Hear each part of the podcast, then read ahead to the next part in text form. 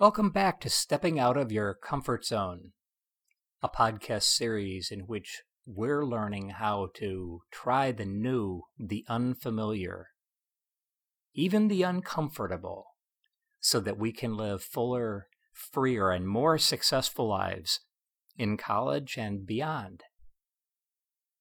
Today, I'd like to tell you a story, an absolutely true story that I hope you'll find encouraging.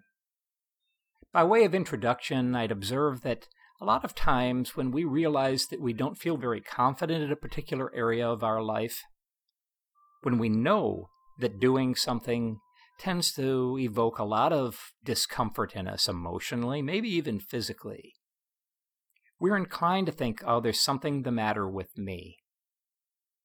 If I were only a different kind of person, I wouldn't be feeling this way. I would feel comfortable I would feel confident. Or maybe we think there's something the matter with what we're trying to do. Oh, well, the reason I feel so uncomfortable is why should I be doing this? Who needs this?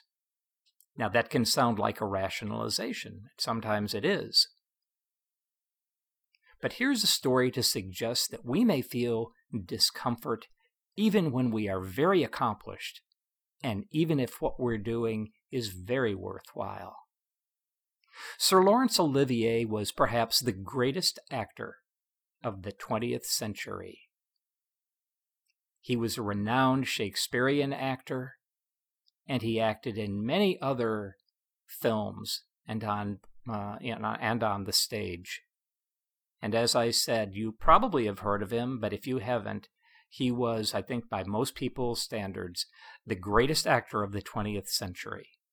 And yet, do you know that before Laurence Olivier went on stage each night doing what he loved, doing what he was supremely good at, every night he experienced such profound stage fright that he actually became nauseated. And this didn't just happen at the beginning of his career, as I understand it, it happened throughout his career how it didn't matter how accomplished he'd become, how famous, how successful. Nor did it matter how much he loved acting. He continued to experience that fleeting but intense time of stage fright.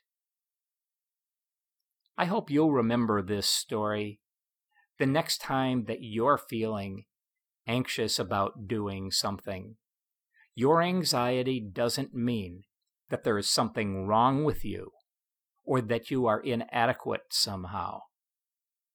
Nor does it mean that there's something wrong with what you're getting ready to do. The discomfort you're experiencing is the discomfort of a challenge. It's the discomfort of uncertainty. It's the discomfort of putting yourself on the line to do what is important, indeed, to do what you love. So we needn't avoid discomfort. We needn't let comfort be our guide. We should let love be our guide.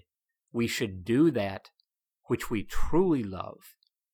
We should serve those we love. And if in so doing we experience some discomfort, some lack of confidence, so be it. There are greater things than comfort and greater fulfillment in life than experiencing comfort. There is the thrill of accomplishment. There is the heartfelt joy of love.